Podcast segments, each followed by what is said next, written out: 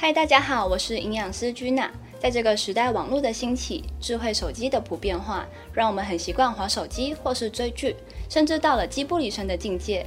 而家中啊有孩子的家庭，当在孩子有情绪的时候呢，爸妈可能会下意识的用三 C 产品来安抚孩子，那利用三 C 来解决育儿的难题。但是啊，我们都忽略了这样做呢，可能会对小孩的成长有着非常大的影响哦。那你们知道吗？台湾儿童啊，普遍上近视率是越来越严重。那根据国民健康署儿童青少年视力监测调查的结果显示呢，幼稚园大班的儿童每十个就有一个人近视。那到了小学一年级，每十个就有九个人近视。而且啊，越早近视的儿童，成为高度近视的几率会增加哦。而在过度使用三 C 的情况下，除了会容易影响小朋友的视觉功能以外呢，许多国外的文献也指出，过度使用三 C 会对记忆、认知发展、学习专注力产生一定的影响，甚至连带到一些关于睡眠、情绪、生长发育等等的问题哦。那或许听到这里，大家就会开始觉得，是不是限制孩童的三 C 使用率就可以守护眼睛的状态呢？其实啊，导致近视的元凶并非一定是三 C 造成的哦。我们到底该怎么维持美好的视野呢？那第一个方法就是拉长距离，就是尽可能在自己可行的条件和环境当中，尽量让孩子看荧幕的距离拉长，避免孩子紧贴荧幕。那第二个方法就是中场休息。很多爸妈会觉得休息时间就是让孩子去玩玩具或者是看看书，但这个啊都还是属于近距离的用眼。其实啊，很多爸妈都会有这个疑惑，想说平常都没有给孩子玩三 C，可是为什么小孩看东西变得吃力的程度却一直不断的增加？其实啊，像是看书、画图、弹琴这种，都是属于近距离用眼的活动。那眼睛其实并没有休息到。那要让眼睛休息的方法，主要是让孩子看远，然后眼球可以放松，或者是可以让小孩子帮忙做家事，或陪伴孩子多从事户外活动。因为啊，动态活动可以让小孩的视觉不会一直固定在一个点上，所以这样就可以让眼睛多休息哦。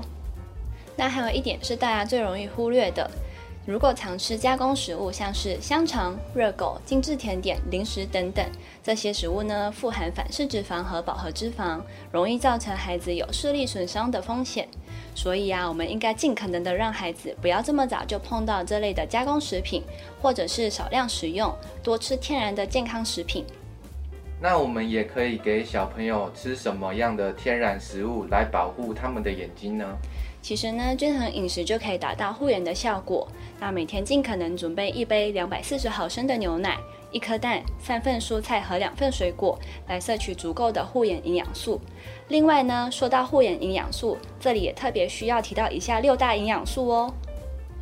那第一个呢，就是玉米黄素加叶黄素。黄斑部是视网膜中央上最敏感的区域。这个区域呢，主要是负责视觉的颜色和形状，所以呢，想要维持黄斑部的健康，玉米黄素加叶黄素这两大营养素是不可或缺的。那它可以帮助预防蓝光的伤害以及紫外线的刺激。那我们可以透过鸡蛋以及各种深绿色的蔬菜，或是橘黄色蔬果等来摄取这两个营养素哦。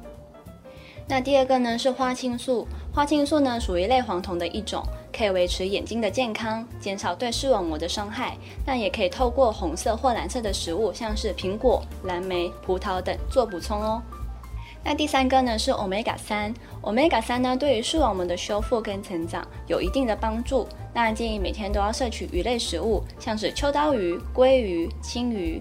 那如果真的无法摄取到的话，建议可以补充鱼油、磷虾油的方式来帮助摄取护眼所需要的 omega 三的营养素哦。那第四个呢是维生素 C，维生素 C 呢是强力的抗氧化剂，可以增进眼睛的健康。像是一百克的芭乐就含有高达八十毫克的维生素 C。那其他像是柠檬、柳橙、奇异果等等，维生素 C 的含量也很高哦。那第五个呢就是虾红素，虾红素呢能提高眼部的血液流量，进而帮助眼部的血液循环。那研究指出呢，虾红素还有增强体力和养颜美容的作用，是一个好处多多的营养素。那可以透过虾类、藻类、鲑鱼等等来摄取虾红素哦。那第六个呢是锌，锌是视网膜部位最重要的矿物质之一，那它可以预防视力降低等问题的发生。锌也能帮助身体吸收维生素，进而维护视力健康。那建议可以使用坚果、乳制品、红肉等等来补充锌这个营养素哦。那多看绿色植物对眼睛也是有帮助的吗？嗯，其实这样说只对一半。绿色啊，确实对于聚焦系统来说是最舒适的颜色，因为啊我们在看绿色物体的时候，绿色光波的波长是比较短，所以啊在对焦上视觉是最放松的状态。但是啊，如果这个绿色植物摆在你的眼前，离你很近，但其实一样是没有放松的作用哦。那与其说是绿色达到眼睛保健的效果，倒不如说是眺望远方，一次起码维持三十秒。无论什么景致，都可以达到视觉放松的效果。那这边也提供大家在日常生活中可以用来护眼的方法。方法一：用眼三十分钟，然后休息十分钟。除此之外，看书要保持三十五到四十五公分的距离。二、未满两岁的孩童应该要避免看荧幕，两岁以上的孩童则是每天不要超过一个小时。三、实施均衡饮食，搭配天天五蔬果。四、每年定期做一到两次的视力检查，这个相当重要。如果你已经发现眼睛有近视的状况，定期视力检查更能预防近视加重，避免眼睛的问题恶化。今天的节目就到这里喽，如果有任何问题，都欢迎在下方留言告诉我们。谢谢您的收听，让我们下次见喽，拜拜。